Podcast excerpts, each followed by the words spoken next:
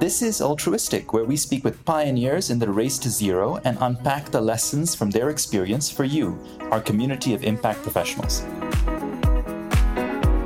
I'm your host, Saif Hamid, and in today's episode, we're joined by Sibbe Kroll, Head of Sustainability at the online flower delivery company Bloom & Wild. Bloom & Wild has used technology to turn the flower industry on its head and become one of the most loved and trusted flower delivery brands in the market. Sibbe is at the helm of Bloom & Wild's ambitious sustainability agenda, committed to making the right kind of impact with every bouquet sold. To understand how Bloom & Wild is lightening their material footprint whilst meeting growing consumer demand, we'll address the challenges facing the floriculture industry, spotlight the tools to overcome these challenges, and unbox the commercial incentives that enable Bloom & Wild to responsibly flourish on a finite planet.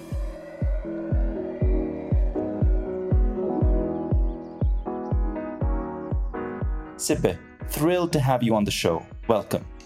Thank you for having me. Great to be here, Saif. Our pleasure, Sibbe. I wonder, just to get us started, what would be super helpful is if you could give a little context on Bloom & Wild and the business, just for those of our listeners who aren't familiar with the brand already. Sure, happy to. Yeah, so Bloom & Wild is an online flower and plant and gifting delivery company. We're actually currently comprised of three different brands. So Bloom & Wild in 2021 also acquired two other brands, Bloomon in the Netherlands and Bergamotte in France. And amongst the three of us, we cover eight markets across Europe. So we're in the UK, Ireland, we're in Netherlands, Belgium, France, Germany, and in Denmark. And we've pioneered also in the UK specifically the letterbox delivery of flowers. So making it an even easier and more straightforward process to give people flowers and to make the gifting of flowers the joy that it should be. And also actually looking at using that method to have as low a footprint as possible for delivery and as low waste as possible by optimizing also smart forecasting and other types of data applications. Uh, in that way, already using the data and the technology that we have as a platform for sustainable flower delivery as a basic foundation. To digging into that a bit more, Sibbe, but before we do, we were just catching up, you and I, at the start of this podcast or just before we went online. And I loved hearing about your personal story and what brought you into sustainability in the consumer context. One of the things that we found very interesting as we've run these podcasts is how many chief sustainability officers and heads of sustainability have had different roads leading them into this capacity. I'd love to just get the few sentences for our listeners from you on what brought you into this role and why sustainability is important to you personally. Oh, sure. Yeah, so I actually have a background in global development. So my first work experience was in uh, in, in, the field of global development. I was uh, based out of Tanzania, uh, mostly in Dar es Salaam and in the Morogoro area, because I was very passionate about looking into development and seeing how I could help make a positive change happen in the world. And I did that for a while. It was a very positive experience, but I also actually found it sometimes really interesting to see how private sector was helping drive a lot of that development in, in East Africa. And so then I moved over to a strategy consultancy where I was for a number of years looking at how to gain more experience in how private sector operates and in different types of businesses. And then I used that combination of experiences in my previous role, which was at a, a global NGO, sustainable trade initiative, where I worked on different supply chain initiatives to see how to create as sustainable as possible trade between different countries, especially, of course, the West and developing countries. Working on different sectors, where I also came across the, the floriculture sector, specifically in Ethiopia. And um, that actually, yeah, sparked my interest to, to dive deeper into that sector and then ultimately led me to Bloom Wild Group, where I now, since uh, March of this year, 2022, have been the head of sustainability. Given the importance of global trade flows to the flower industry globally, I think that's a very important set of context to come in with to Bloom & Wild. Could you tell us a little bit more, Sibbe, about what sustainability means at Bloom & Wild, either in terms of targets or milestones or KPIs? What are the most important aspects? Yeah, that's a great question. So, actually, one of the first things we did when, when I got started earlier this year was to take another look at the sustainability strategy that we have and to do an, uh, an update on it. So we did a materiality assessment, not just ourselves determine what we thought was important, but also listen to important stakeholders, multi-stakeholder initiatives, NGOs and others to see what are the big topics within the sector and that we really should be aware of and, and what we should focus on. And that for us led us to six specific priority points, three environmental ones and three social ones. So in the environment, we focus on the climate impact of the sector. We focus on biodiversity or life on land as a sustainable development goal target. And we focus on water. And on the social side, we look at good wages, poverty alleviation, we look at gender and inclusion, and we look at decent work, looking at uh, also here the related sustainable development goals, which uh, are one, five, and eight out of the top of my head. And those correspond also very much to the targets that we've set. So more particularly, especially on climate, we've been carbon neutral as a group since uh, 2020, so for a while already, but we also have adopted a net zero pathway, which we see as complementary because we will continue to commit being carbon neutral using offsets to negate the impact that we have, but also have adopted a net zero pathway in line with science based target setting, where we want to reduce our footprint by 50% by 2030 and by 90% by 2045. And it also means uh, a 7% year on year reduction in our carbon footprint per bouquet. And I think these are the kind of very tangible targets that we we are now monitoring in all aspects of our business, but most of all the sourcing of flowers because that's the majority of our footprint. But on a related note, we also have targets related to environmental and social and good agricultural certification of our growers, where we want to have 90% uh, certified products by 2025, uh, which is another important milestone for us that we're working on with our, our teams uh, across the businesses. And, and Sibbe, you mentioned a 7% year on year reduction in the emissions of the bouquet. I'd love to dig into that a little more and understand what sits behind that. What, how do you get those numbers? What drives the net zero pathway? So, We've actually spent quite a bit of time and resources as an organization to build a carbon footprinting method where we actually have a footprint per flower stem. So we actually built a database to understand what is the carbon footprint of a specific flower, also depending on which geography it's coming from. And that's actually given us a lot of levers to find ways to significantly reduce the footprint of our products and to actually look for the lowest emission opportunity for sourcing a certain bouquet and we're now using that in a host of different ways. So we're actually rolling out internally carbon budgets to make sure that our designs are actually reducing the footprint year on year. But also with our flower teams, we're looking at specifically where we can get the lowest emission types of flowers for a certain type of variety based on the geography or the way of growing. And we're also connecting with our suppliers to see what type of developments are happening in the sector or what kind of opportunities there are further lowering the footprint. Uh, so there's, of course, a lot of investment happening in how to make greenhouses more sustainable, whether you switch over from natural gas to geothermal energy or whether you switch over from regular SON-T lights to LED lights, which is again a 50% reduction in, in electricity consumption typically. Uh, but there's also a lot happening in terms of switching over from air freight to sea freight, which for flowers coming from Kenya could mean a further around 80 to 90% reduction in the footprint uh, overall. So that's uh, those are very significant reductions that we're looking at. Uh, so it starts with building that database and, and the level of understanding to see where does the impact sit, and then also seeing what are the levers that we can pull and where we can work together with stakeholders in the sector to further drive down the footprint of our products.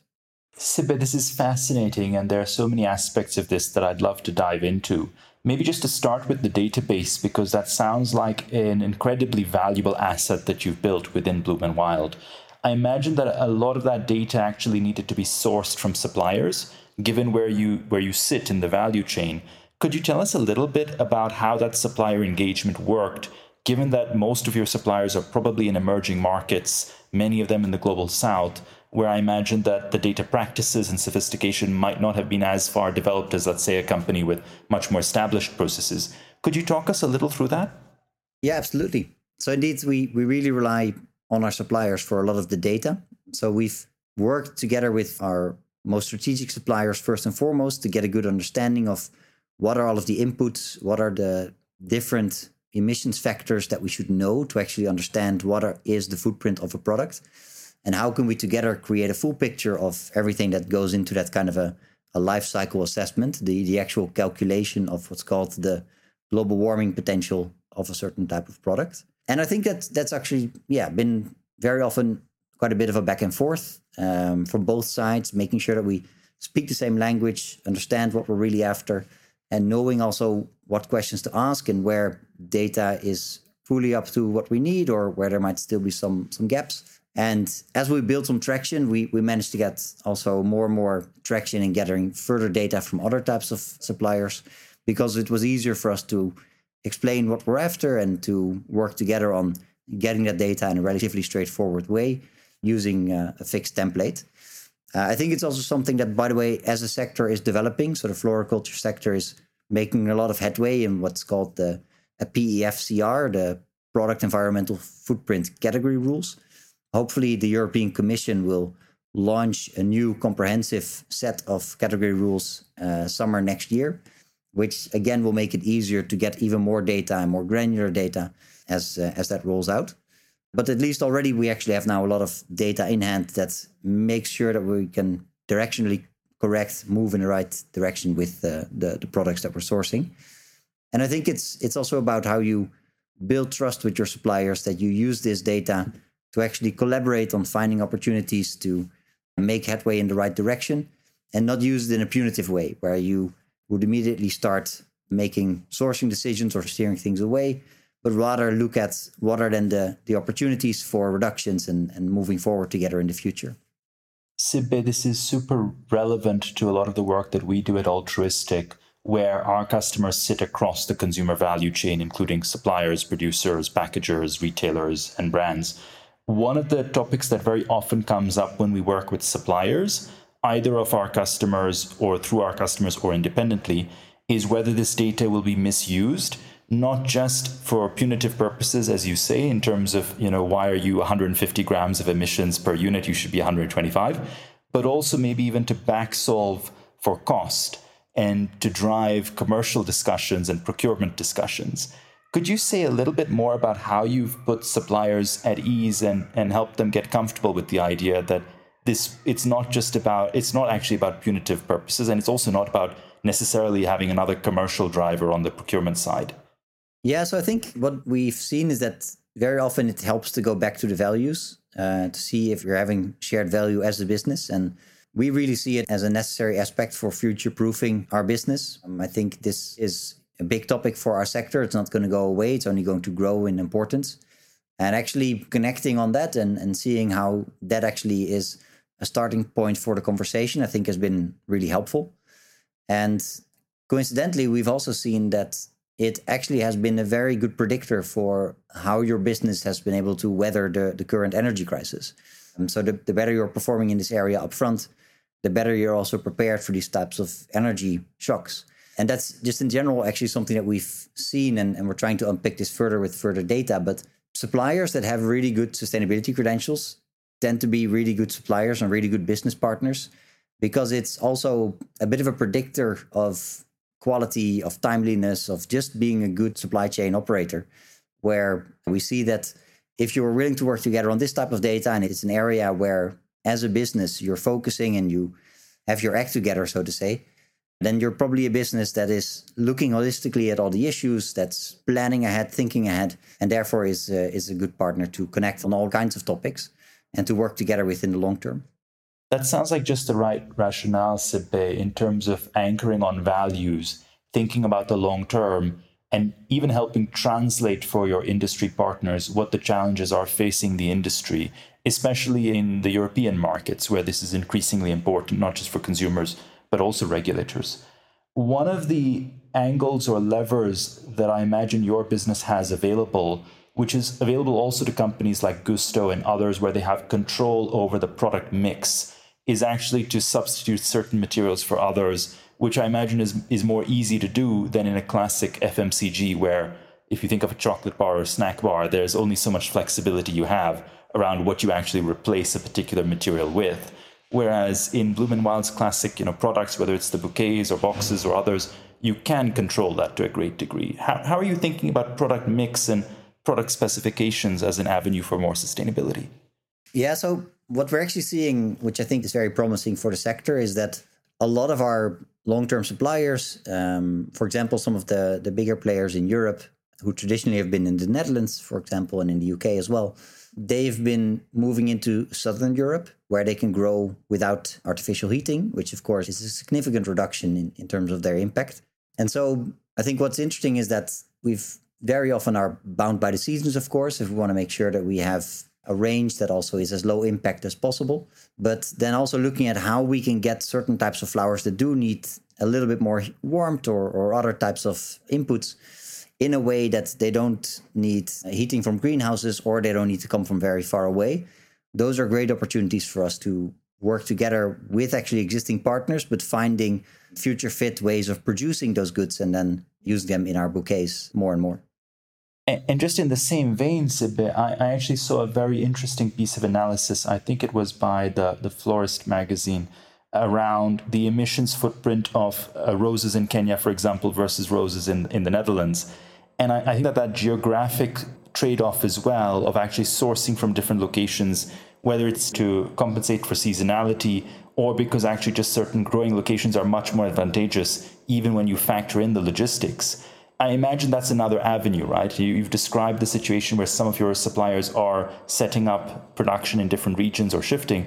Do you also see yourselves actually buying perhaps less locally and more from the global south because it's it's more emissions friendly? Could you tell us a bit more about how that dynamic and trade off works? Yeah, yeah, absolutely. So we see actually that certainly in winter, getting flowers from Kenya is a lot more sustainable very often than getting them from Europe. And that's just to do because a few hours on an airplane is a lot lower emissions than a couple of days, weeks in a heated greenhouse. And so this is something that we're also taking on board when we make our current sourcing decisions, because we see that depends, of course, on the specific flower, but typically sourcing something from Kenya, even with air freight, can be 20% of the footprint of growing a, a certain type of flower within Europe in a heated greenhouse. And now you know, as we're exploring and expanding with sea freight as a as an avenue, then you again reduce that with another 80 to 90 percent. So you're talking about a significantly lower footprint, even if it comes a little bit from a bit further away. And I think that's something that's is also something that we really want to engage with and that we're transparent of when we look at what we share also with our customers to raise that kind of an awareness that of course it really depends on the season, but it can actually be the right decision to look a little bit further away in terms of what the actual footprint means. And I imagine, Sibbe, that's an exciting way in which to engage the customer and the consumer also in making a more sustainable choice to not buy this but buy that. Could you tell us a little about any any interventions you're adopting on the consumer side to help bring customers into that relationship, really, where you're having, again, maybe a values based dialogue, right? Whether it's through the product or through incentives with the consumer to help nudge them towards more sustainable choices. Is that on the radar as well? Yeah, I think there's kind of two ways to look at it. I think in general, we, we think it's really important to be transparent and to substantiate our sustainability claims to our customers. So at a corporate level, as a company, we want to be very transparent. We want to have at least once a year a report where we share how we're doing and have extra publications about our performance overall. So that's that's quite critical. Uh, and on top of that, we're also looking at maybe what for a lot of people is more engaging is a sustainable product range. So we have a sustainable edit on our website, and for different brands, we have different types of sustainable options. An organic bouquet in the Netherlands, for example, and in Germany and Belgium. We have the TLC kit in the UK, where plants that maybe have a slightly different look than what is exactly the norm what people expect can actually with a little bit of tender love and care still find a beautiful home. And that helps us again reduce waste and actually give a, a, really fun experience to a lot of our customers. And we're looking to build out our sustainable product range further. So it builds on the foundation of having good certification having that climate neutral or carbon neutral way of working uh, but then also on top of that, building more and more sustainable products with a very sustainability first type of angle. Another example in the UK is our ocean plastic pots, which are made from plastic taken out of the ocean and actually given a second life as a, as a beautiful flower pot. that actually helps clean up our oceans uh, through the way that that mechanism works. We do feel that sustainability is, is first and foremost our responsibility as a business. So, you know, we don't want our customers offsetting for their purchase. We offset the footprint that we have. We want to reduce the footprint that we have. But of course, we do want to take them along in what we do, and we want to give them options to choose that more sustainable option still through our sustainable edit or through certain types of uh, products in our range. I think those are some brilliant initiatives. I, I really loved the TLC kit. Uh, it's such an innovative concept. You mentioned a lot of this variance across regions, right? The organic bouquets in the Netherlands, the TLC kit or ocean plastic uh, pot in the UK. Could you tell us a little bit about anything you're learning uh, in terms of the regional differences in how people view sustainability? One thing that I noticed is I did notice at the time of the merger with Bergamotte, I noticed that their brand already had a fairly well established sustainability halo around it based on a lot of work that they'd been doing in that space, maybe even more so than, uh, than the, the, the, flagship UK presence for Bloom and Wild. Have you seen a lot of that uptake, let's say in continental Europe, being faster than in the UK? What are the regional differences you're seeing? I think there's a lot of shared interest and I think shared perceptions. So if we engage with our customers, we see that climate, decent work, biodiversity, those are typically the biggest concerns and they're they're the same across the board. And so I think Bergamotte has some great initiatives that really appeal to people when it comes to that, where they have certain bouquets that support beekeepers and that actually have therefore this extra biodiversity angle, which is a really nice initiative. Um, I think what we see, what's very particular to the UK, is that more so than the rest of Europe, there's a very big focus on packaging, which, if we look at our carbon accounting in total, isn't necessarily the biggest impact of our product group or category, but it is still a very important one. So I think, therefore, Bloom and Wild also since the beginning really ahead of the curve when it comes to looking at circularity and making sure that for every element of our packaging, there's a good thinking going into how to make sure that it's from as much as possible recycled content and recyclable. Those are, are I think, some of the nuances. But I think in general, there's pretty good shared common sense across Europe on, on what the big ticket items are and, and where we can focus on. And in that sense, it's also quite nice that as brands, we've been sharing insights and have been sharing data when it comes to the footprint of our products for example you know all brands had certain types of insights and we've now pulled that together in our central tool to actually optimize that even further which has been really valuable for, for all of our sourcing teams who've been looking into this data. I'm sure. I think there's a lot to be learned from the different parts of the group, right? And the way in which you're bringing it together in a central database and central thinking around initiatives and pathways sounds like just the right way to go about it.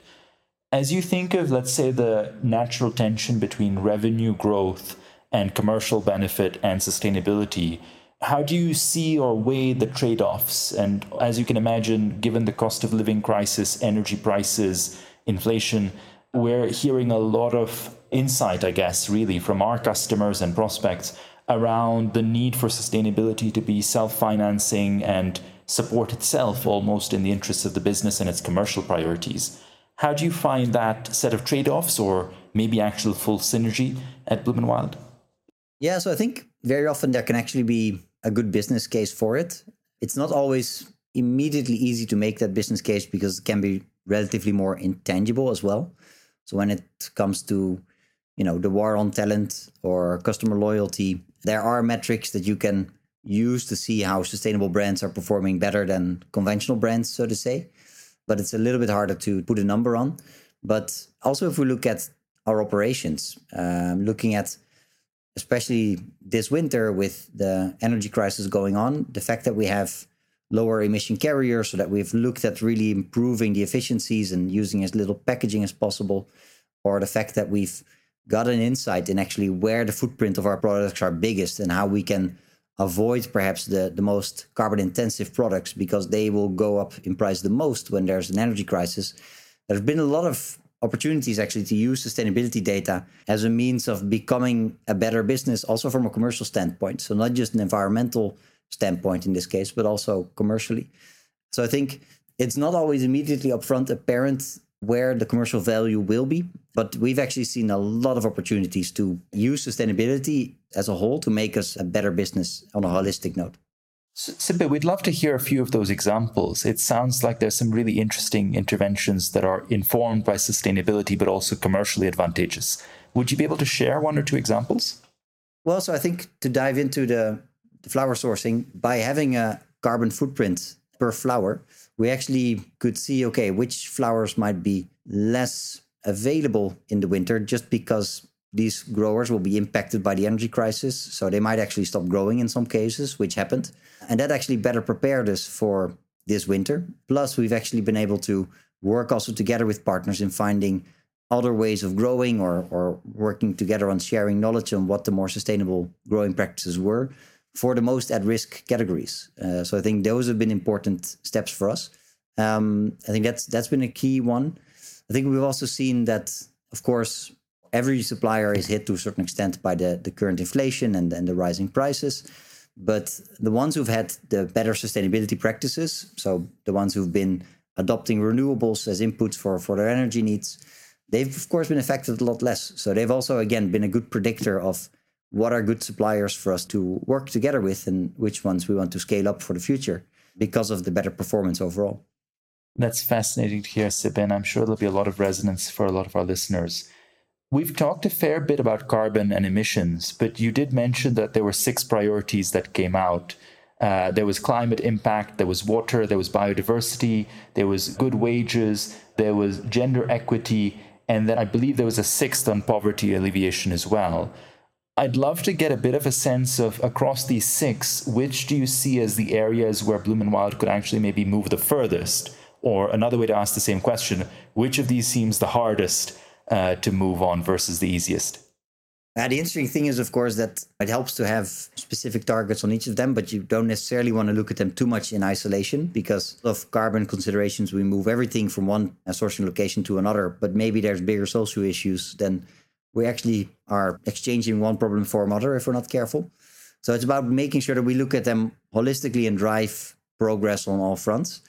I do think there's different ways that we tackle all of these. So there's a sort of foundational way that we look at at covering them. So for carbon being carbon neutral, for our social performance, we have social certifications that we ask for for our growers and for other uh, suppliers that are at risk of any types of social issues in the chain. But then we're currently also looking at how we can go beyond certification or beyond these kinds of foundational activities to see what are the different types of programs that might drive progress on harder issues like looking at closing living wage gaps or looking at gender empowerment in countries where there's a very male dominated culture.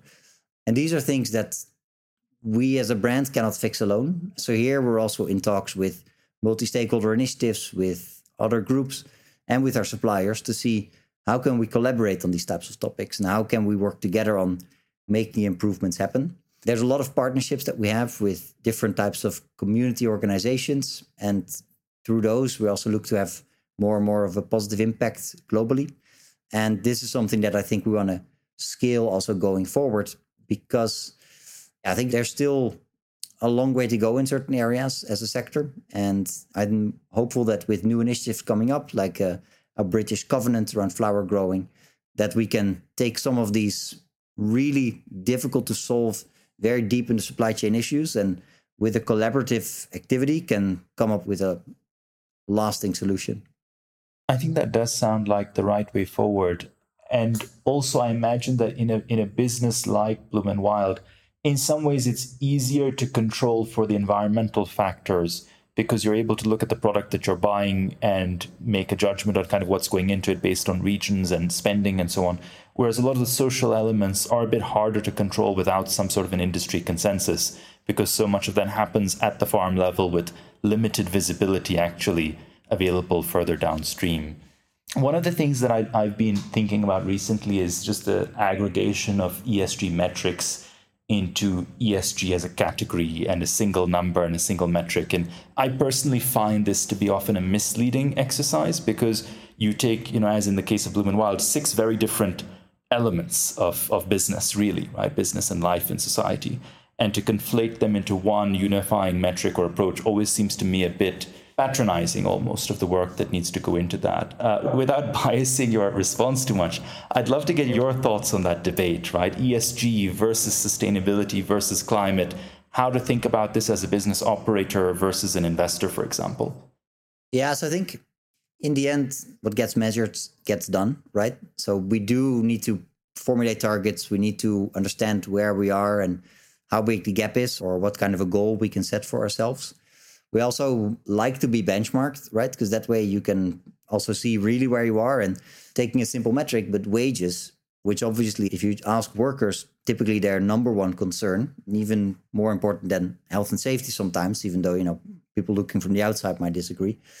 But there we, we do often collect a lot of data. And we've actually seen that for our most strategic farms in Kenya, we're actually at the top quartile of the wages that are being paid in the region which is certainly also where we want to be. So we want to make sure that we're working with the best performers in that area. But yeah, I would agree with you that you don't want to stare just at one number. It's about a very broad set of objectives. And perhaps more importantly, it's also about listening and understanding from local stakeholders and from the workers in your supply chain, from everybody, what their issues are and what they would really want to bring to the table. So having in that sense a more inclusive approach is also yeah a vital way of moving forward and Sibbe, just on the subject of benchmarks, one thing that occurred to me as you were speaking is that your approach to emissions data, for example, is likely to be a lot more robust and a lot more comprehensive and granular than many others in your space, just by virtue of how you're approaching it and the tools that you're building internally. I imagine that the risk of being benchmarked is that your number may be lower or higher, but your approach is fundamentally more robust than a lot of other approaches out there. And so the benchmarks or comparisons, you almost need to unpack how they were created and what went into them for it to be a fair comparison. Otherwise, your number may be unfairly judged in context. Is that something that's on your mind as well as you kind of improve the rigor of, of your analysis? Yeah, so it underlines again the importance of collaboration. And you know, there's a there's an old saying that if you want to go fast, you can go alone, but if you want to go far, you should go together. I'm a big believer in that when it comes to these type of topics. So we've gone on ahead. We've we've been been quite quick in moving forward with developing a, a footprinting tool that helps us now and has put us on our way. But ultimately, this is something that, as a sector, we should embrace broadly and making sure that everybody sings of the same hymn sheet, that we all look at the same data, and that we all compare apples to apples and oranges to oranges. So I would agree that there's a lot of work still to be done in making sure that we harmonize our approach and that we all share the same views when it comes to what's sustainable, what isn't. And of course, this is something that I think can come also through the European Commission or through other governments who can help set this kind of a level playing field. And otherwise, it's it's important to bring on board NGOs or other organizations who can be a fair educator of what is the right level of looking at things and how can we adopt a method and develop a method that actually works for the sector as a whole. And Sibbe, on the subject of going further together, if you think about, let's say, one major tailwind that gives you reason for optimism and that's pushing you further either in your capacity in, in Bloom and Wild or just as an industry along the road to sustainability versus one big headwind that you know could be slowing you down or gives you some cause for concern. And this could be regulation industry trend any any aspect really. Could you give us one example of each? One reason for optimism one reason for caution? Yeah so i think you know we just come out of the cop27 it's always a, a fascinating time to look at what's happening in the world. So I think what makes me optimistic is that there's a huge, unprecedented attention for this topic. So people aren't looking away anymore or hardly. If you look at the new generations, everybody who's coming into the workforce, who's becoming more and more of a deciding voice in what goes on in the market, that's all moving in the right direction. So, and I think that's a really important development, and that should put every business on alert that if they don't have their ESG together yet, that they should start to do so as well. Because sure enough, the financial sector and other important stakeholders, they've already caught on. ESG is no longer a buzzword within the financial sector if they look at where to put their money, but you actually see that sustainable portfolios outperform conventional portfolios year on year. Um, so I think that's really positive. I think the tailwind or, or sorry, the headwind, the, the negative story is that it still seems to be too slow. More work is still needed. We're still facing a big climate crisis. We're still facing biodiversity challenges. There's still a lot of concern around people in global poverty backsliding since COVID 19. So we had a lot of positive trends there, and, and they have been curtailed to an extent. So there's certainly there's no point in being complacent right now. We still need to do a lot of work, roll up our sleeves, and yeah, move faster. But at least there's a groundswell that gives me hope that we're we'll get there and that we can make it happen. Sibbe, thank you so much. On that note of the groundswell of hope, I think we'll, we'll draw this to a close. Thank you so much for coming and spending time with us today. Thank you. Thanks for having me. And, and thank you to our listeners for listening in to today's episode of This is Altruistiq. Do get in touch if you're on a journey to understanding your business's environmental impact. The notes from this episode are available in the show notes below, and you can find more episodes of This is Altruistiq on Spotify, Apple Podcasts, and Google Podcasts.